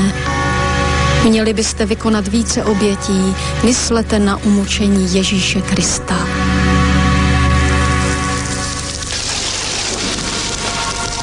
Třináctý říjen 19. 1965 byl pro Končitu dnem radosti i smutku. Pana Maria přišla s dítětem, současně však přišla do Garabandalu naposledy. Jak Maria předem určila, zjevení bylo zaměřeno na líbání náboženských předmětů a Končita jich s sebou měla mnoho. Potom řekla. Skrze předměty, které jsem políbila, bude můj syn konat zázraky. Rozdejte je lidem. A ty konči to, povídej mi o mých dětech. Držím je všechny pod svým pláštěm. Dnes mě sice vidíš naposledy, ale budu s tebou vždycky. I se všemi svými dětmi. Nepůjdeš končit to navštívit mého syna ve svatostánku. On tam na tebe čeká ve dne i v noci. Jsem velmi šťastná, když vás oba vidím. Proč mě teď nevezmeš sebou do nebe? Pamatuješ, co jsem ti povídala v den svátku patrona vašeho kostela? Před Bohem musí být tvé ruce plné dobrých skutků, vykonaných pro tvé bratry a pro jeho slávu. Nyní jsou tvé ruce ještě prázdné. Tím vše skončilo. Pominuli šťastné chvíle, kdy byla Končita se svou nebeskou matkou a s jejím dítětem Ježíšem. Končita však i nadále cítila jejich přítomnost. Zanechali mou duši naplněnou pokojem a radostí a velkou touhou překonávat chyby. Milovat, jak je nejlépe dovedu srdce Ježíšovo a srdce Marijino, tedy srdce těch, kteří nás sami tolik milují. To, co blahoslavená pana Maria řekla o políbených předmětech, se také vyplnilo. Neustále jsou z různých částí světa hlášeny další a další případy fyzických uzdravení i jiných milostí. Mnoho z těchto darů přišlo skrze medailonek, který dala Končita Joyimu Lamenginovi a který byl za dlouhá léta Joyho apoštolské činnosti uctíván mnoha lidmi po celém světě. A co o událostech v Garabandalu řekla lékařská věda? Čata zkoumalo nezávisle na sobě více než 40 lékařů. Dětský lékař doktor Celestino Ortiz studoval dívky 22 po sobě jdoucích dnů. Zjistil, že pokud nejsou právě v extázi, jsou to zcela normální vyrovnané děti. O jejich extatickém stavu však řekl, mlčet o tom by byla vědecká zbost. Nenacházíme pro tento jev žádné přesvědčivé vědecké vysvětlení. Tak, ak chcete, nájdete si o Garabandale ešte viac. Je to jeden z veľmi zaujímavých fenoménov. Vatikán s veľkým záujmom, hlavne za Jana Pavla II. študoval Garabandalské posolstva, bol tam veľký záujem a vyjadril sa cez kardinála Ratzingera 1992 zaujímavé, e, že nezakázal to šíriť, ale to ani neschválil, že hurá, pretože sa tam karhajú aj biskupy kňazi, že idú do zatratenia mnohými. To je také sporné, že sa hierarchia nepochválila, len negativizovala od Madony vraj v Karabandalskej, tak sa tam dalo razítko, tak ako na Medžugorie, ne, tu neistota neistota neomilného pápežského úradu je neistota. Po 40 rokoch aj Medžugoria, aj pred 60 rokmi bol Garabandal zaujímavé, čo? Niekto by to nazval karikatúrou cirkvi, no a taký múdrejší to nazvu, to je opatrnosť matky cirkvi. Na mariánskych zjaveniach počas histórii cirkvi naša viera nestojí, pretože to môžu byť aj pseudomariánske zjavenia.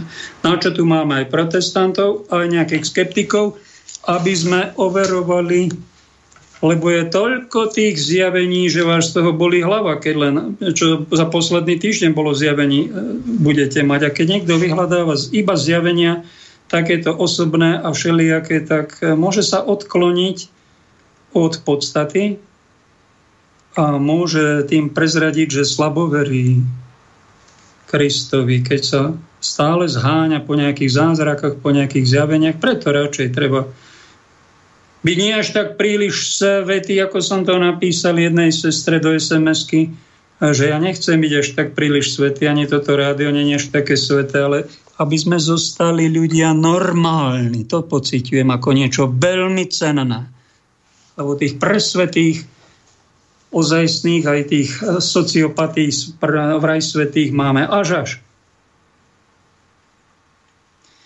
Kto si ma sa ma spýtal, že či je znak šelmy eh, vakcinácia a utajená nanotechnológia v týchto vakcínach a v tejto kampani, čo sme zažili, má pochybnosti. Už sme o tom vysielali, máme nových poslucháčov, som sa vyjadril, tak to zopakujem Pýtal som sa vlastne pani doktorky, že či vie o tom, že sú nanotechnológie v týchto nových vakcínach. Naši biskupy o tom asi nevedia, nikto ich neinštruoval. Ona mi povedala, že áno, sú nejaké lipidové nanočastice, nanotechnológie v tých vakcínach, ale sú tam iba preto, aby boli tie vakcíny ešte účinnejšie. No ona tomuto uverila a mnohí zdravotníci predsa to aplikovali, preto to biskupy požehnali. A otázka zdravého rozumu znie, a vy si myslíte, že moci páni tohto sveta, ktorí celkom jasne vedome v Davose aj z New Yorku z VHO to hovoria, že treba depopulovať planétu, že nás je veľa, šéfuje tomu pán Gates, on na tých vakcínach bohatne spustil tú depopulačnú, čiže zneplodňovacú kampaň už v Indii aj v Kenii. Odhalili ho tamojší biskupy, že v každej druhej ampulke boli zneplodňovacie látky. Vy si myslíte, pani doktorka, aj naši páni arcibiskupy, čo ste to požehnali aj, aj Vatikánsky úrad pápež, vy si myslíte, že to sa nedá zneužiť? Ja si myslím, že sa to zneužiť dá, že sa to zneužíva. Oni celkom vedome to robia, Myslia si, že robia dobre skutky, nemajú žiadne výčitky, pretože vraj nás je veľa, no ale nás na Slovensku je veľa, v Európe, kde žena má 1,4 e, ženy e, má jedno dieťa a my ideme dolu vodou celá Európa. Vy tu chcete zneplodňovať? Však vy ste zločinci. Bere vám, zločinci, klamári.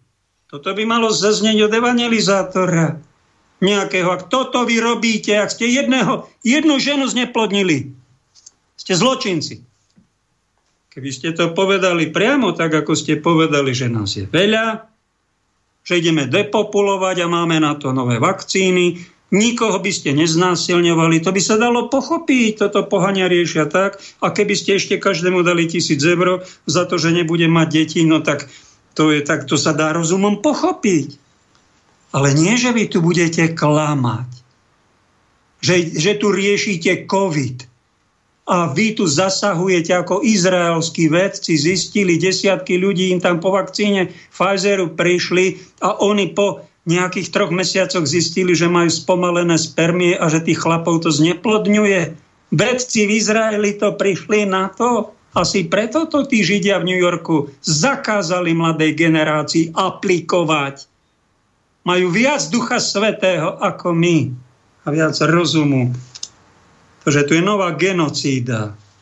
Bodaj by som sa mýlil. Bodaj by som konšpiroval. Bodaj by som bol hlupák. Pôjdem sa aj vy. Ja nevážem sa teraz už omlúvam, ak náhodou, ale sú tu veľmi silné podozrenia. Čím viacej to nanúcovali, tým to podozrenie sa stávalo istotou, že sa tam nerobí niečo dobré. Každý rodič bol povinný napomenúť svoje dieťa. Daj si na toto pozor, ak my starší na tie vakcíny ideme. Nám to už neublíži, ale vy tam radšej nechoďte, chcete mať deti. Takýto ohnivý jazyk, takzvaný, my, my tu vieme, že Duch Svetý je holubica, pri krste Ježiša to holubica, taká jemnosť a také pokorné, cudné ženy, to všetci vieme, ale my muži nie sme holubice. My máme byť ohnivé jazyky, to je duch svetý. Ten ohnivý jazyk. Kde sú tie ohnivé jazyky? Medzi hierarchiou, medzi kňazmi, medzi biskupmi, medzi kardinálmi. Kde? Ešte tie jazyky sú ohnivé, ale v byzantskom katolíckom patriarcháte. No tam sú nejaké náznaky, No ale e, to takéto karikatúry, ktoré kýdajú, že pápež je falošný a mu tam spomína a také blúdy tam hlása. Toto, túto karikatúru, toto my žijeme vraj, toto je viera. Nerobíme si z tej viery posmech. A žiadne pokánie z toho, to je najstrašnejšie, ani uvedomenie si, kde robíme chyby. A tu nás, tu nás šelma jedna, šelma druhá valcuje. A keď chcete zachrániť národ, si myslíte, že ho zachránite, ako povedal na Zemplínskej šírove Janko Baránek. Vytrhali mu zuby. Tak, tak po slabšie rečnil, ale dal mu rozumieť a podal Slovensko treba postaviť znova na nohy celé. Celé to tu treba prestavať znova od ústavy. Vy teraz na konci sveta chcete prestavovať Slovensko? Ratujte si svoje rodiny, svoje duše, tak tu je apokalypsa, priamy prenos. Každý rok nám dávajú nejaké apokalyptickí jazdci. Tu vyvádzajú šelma, jedna šelma, druhá vyvádza, roztlieskávame tu, už čakáme tu zdražovanie. Ešte by som vám povedať, čo pripomenú, čo tu častejšie hovorím. Umelá pandémia, umelo vyvolaná vojna na Ukrajine, umelé zdražovanie veci, umelé ničenie počasia. Čo bude nasledovať, neviem. To umelo urobené z jediného dôvodu. Robia tu chaos, všetkého tu máme dosť, my zachovajme pokoj, na, pokoj nadhľad a uvedomujme si, že toto je robené z jediného dôvodu. De, de, demolujú národné štáty, zemetrasenie bude o financiách, potravinách, všade ekonomike, politike, geopolitike. Potom príde ten, ktorého tam chystajú, mierotvorca, humanista, ktorý to tu dá do poriadku, všetko ukludní, dá ľuďom istoty, pokoj, zábava, rozvoj, mier. No ale bude si pýtať, ak sa ma Jaroslav spýtal, či je vo vakcínach Znak šelm, ja si osobne myslím, ak tam je nejaká nanotechnológia, ktorá robí niečo zlé, nejaký čert, pravdepodobne zneplodnenie rôznych strán, je to celkom možné. Tak sa varujme navzájom, ale myslím si, že číslo šelmy to nebude, lebo číslo šelmy bude neutajené niečo. Toto je utajené. To je, to je, to je podvod, podpasovka na ľudí utajené. Číslo šelmy bude musieť byť vedomé rozhodnutie, že niekto zobere čip, ten čip ti nainštalujú alebo QR kód a ty vedome si ho budeš príjmať s tým, že sa zriekaš. Ten antikrist povie, že Ježiš bol podvodník, že nevstal z mŕtvych a že smilstvo je dovolené a tak ďalej a bude dávať svoje chobotiny a ľudia mu to budú baštiť a on sa prehlási, že on je Ježiš, on je ten spasiteľ, on záchranca a všetci sa mi budete klaňať a uznáte moje božstvo a zrieknete sa Ježiša Krista. A ja vám dám čiba všetky výhody. To bude znak šelmy. Toto ešte nenastalo. Ohnivým jazykom by to mal niekto ľuďom pripomínať a neplašiť ich. Nejaké vakcíny, máš právo to neprijať, buď troška hrdina, nech sa páči, ale nerob paniku, že bude, to si mi zaslal nejaká Anka, e, že bude hladomor, hladomor, ak bude nejaký hlad, stražovanie, tak však sú plné obchody, čo, čo teraz ideme plašiť ľudí? No, trocha sa zdražuje, ale však to postupne ide, máte na tým troška nadhľad. Pomáhajme si navzájom, nerozplašujme sa, však ľudia sú už doplašení a preťažení, preinformovaní, až, až Máme tu reakciu. Pán moderátor, byť kolegiálny a bratský so zlým, to je ten morálny relativizmus na margo vašich vyjadrení k byzantskému katolickému patriarchátu. Bratský so zlým by sme nemali byť ani na jednej strane, ani na druhej strane. Mali by sme sa snažiť mať nejaký nadhľad a byť spravodlivý, to znamená dať každému to, čo mu patrí. Či na jednej strane komunistickej, či kapitalistickej, či liberalistickej sú aj dobré veci, tak povedať toto sú dobré veci. A pravdivé veci slúžia dobru.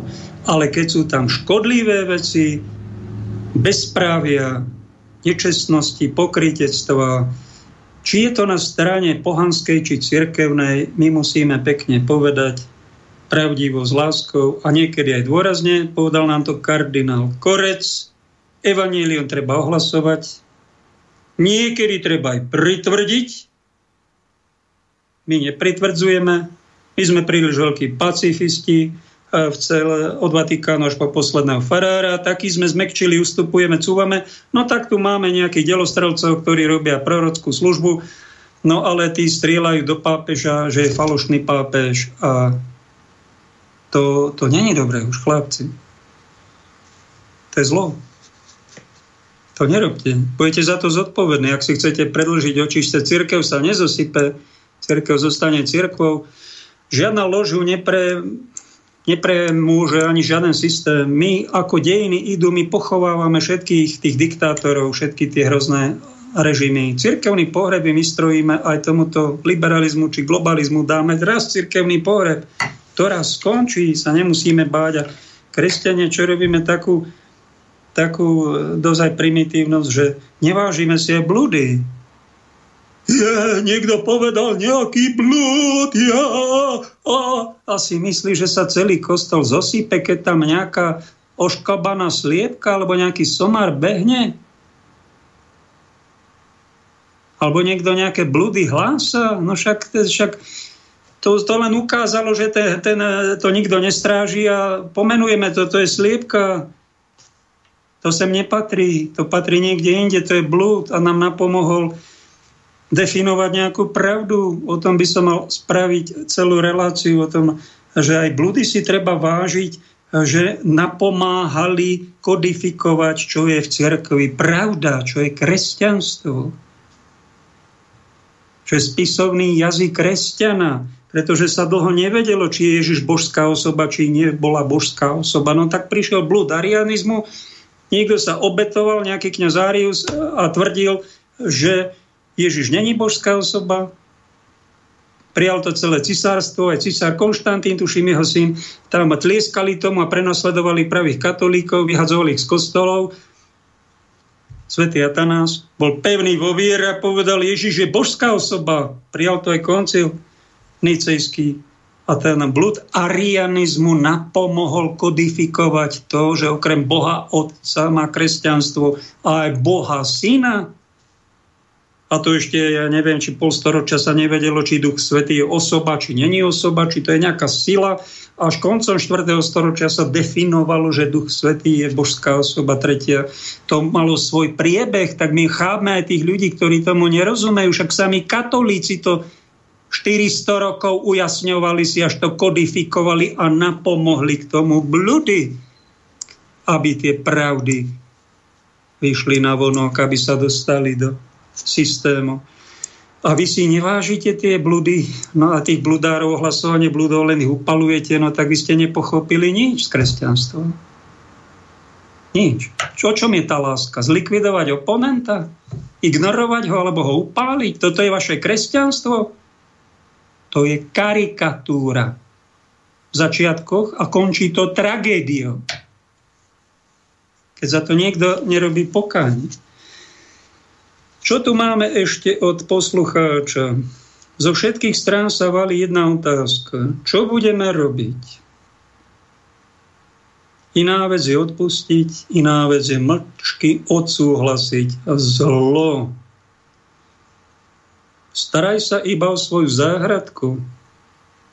Pochop ich, humor a kde je viera? A kde je všetko zmôžem v tom, ktorý ma posilňuje? A kde je to, kto iný premáha svet, ak nie ten, kto uveril, že Ježíš je Boží syn? Tri otázniky. K čomu nás to pán brat Pavel nabáda? Starať sa o záhradku, keď ide o veci Božie, No páni, to je rada.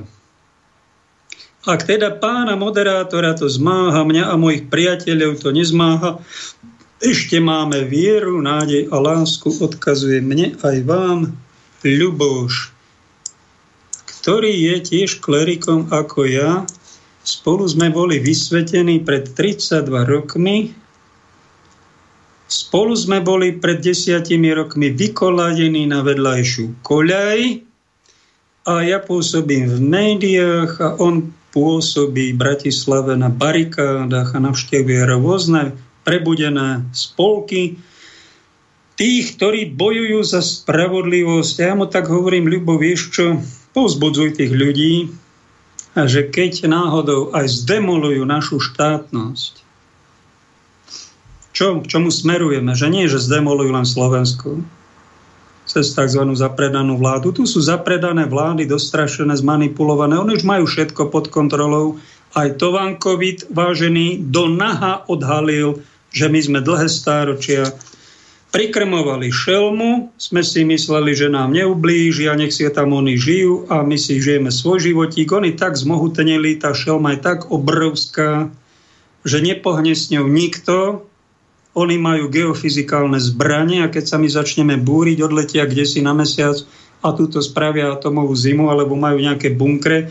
Radšej buďme potichu s tou šelmou, nebúrme sa príliš a snažme sa starať o tú svoju vlastnú záhradku, duchovnú teraz myslím. Niečo tam ešte môžete zmeniť.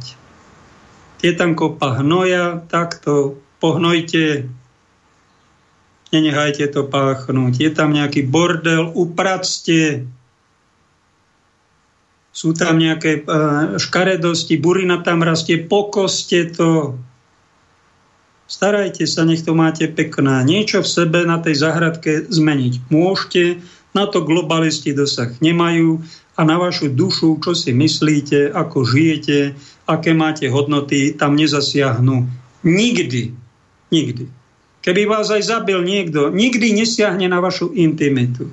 Nedostane sa tam. To je váš súkromný svet, mikrosvet a ten si strážte. Tam môžete byť normálny, tam môžete byť snosní, tam môžete mať upratané, môžete tam mať katedrálu nádhernú veľkú. Môžete si tam uctievať Boha, pravdu, lásku. Môžete si tam pozvať anielov. Tam môžete kopu veci zmeniť.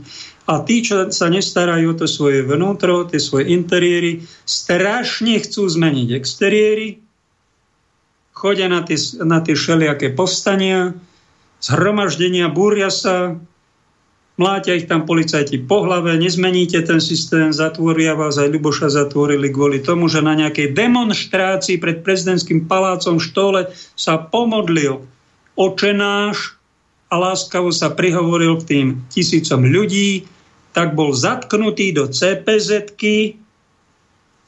ako burič na tri dní. Pán biskup mu napomenul, monitum pokarhaní, že čo to robíš, ja som ti to nedovolil tam vystupovať, a si kniaz, aj keď mimo služby, čo to robíš bez mojho dovolenia, tak takto nič nového pod slnkom, nezmeníte ten vonkajší smet, svet, aby ste z toho veľmi neboli frustrovaní, sklamaní, naštvatí, tak vám radím ťažisko svojej snahy presťahovať z exteriérov do svojich interiérov a tam duchovne žiť, duchovne pracovať a niečo aj vylepšovať. Zase nemôžeme byť takí spiritualisti, že absolútne sa nás ten svet netýka okolo nás a vykašleme sa na to, nech to globalisti zdemolujú. To by bolo nekresťanské, neľudské a hlboko nezodpovedné. My sa ozývajme. Ozývajme sa slušne a pomeňme keď vidíme nejaké trestné činy dlho v cirkvi, predstavte si, bolo až do roku 2002 trestné činy v oblasti pedofílie, nebudeme nahlasovať polícii. Za Jana Pavla II. Ak bol v nejakom očistci, tak za toto, lebo tých nejaké trestné činy sa stali.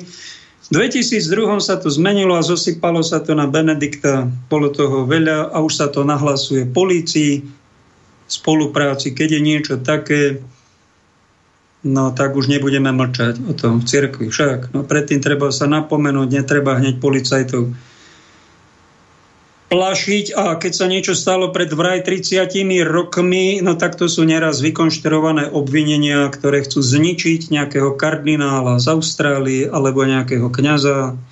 To sa preto nerozplašujme, snažme sa zachovať si troška nadhľad,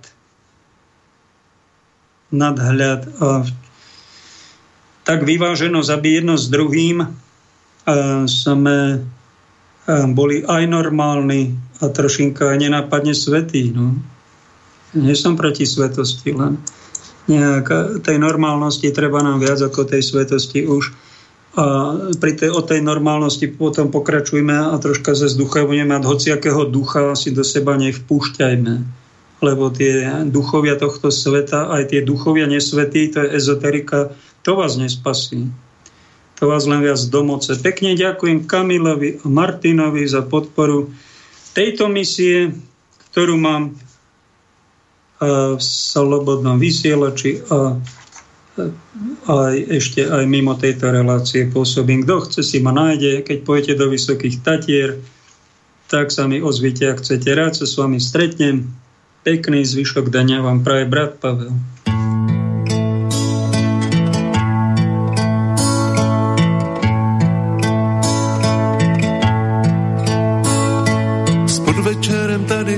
Začnou ptáci zpívat a nad krajinou nebe vzlítne kam si, kde je řád.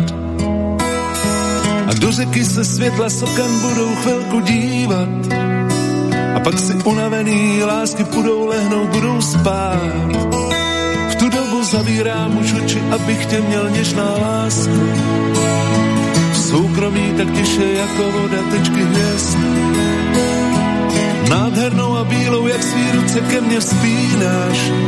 Jak často nechávám se tebou do ztracená něhy vést. Zvony zvoní jen chvíli, ruce budou se třást a pak smoknou má lásko.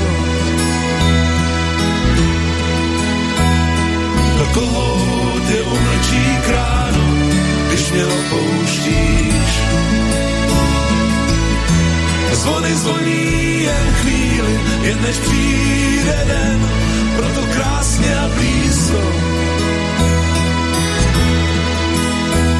A pak stichnou, abych slyšel, jak mi tajný přání odpouštíš. S podvečerem tady u nás začnou ptáci zpívat. Nad krajenou nebe vzlétne kam si, kde je řád. Chodím do tvých očí v noci, lásko, dívat. A kdyby do očí, jo, to bys koukala, kam už jsem spál.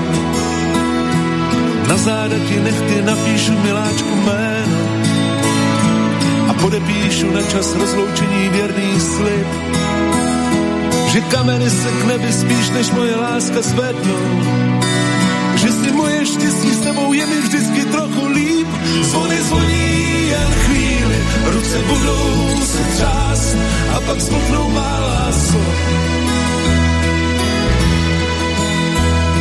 Do koho tě umlčí krán, když mě opouštíš.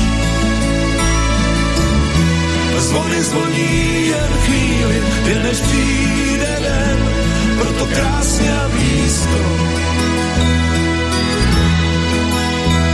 a pak stichnul, aby slyšel, jak mi tajný přání odpouštíš.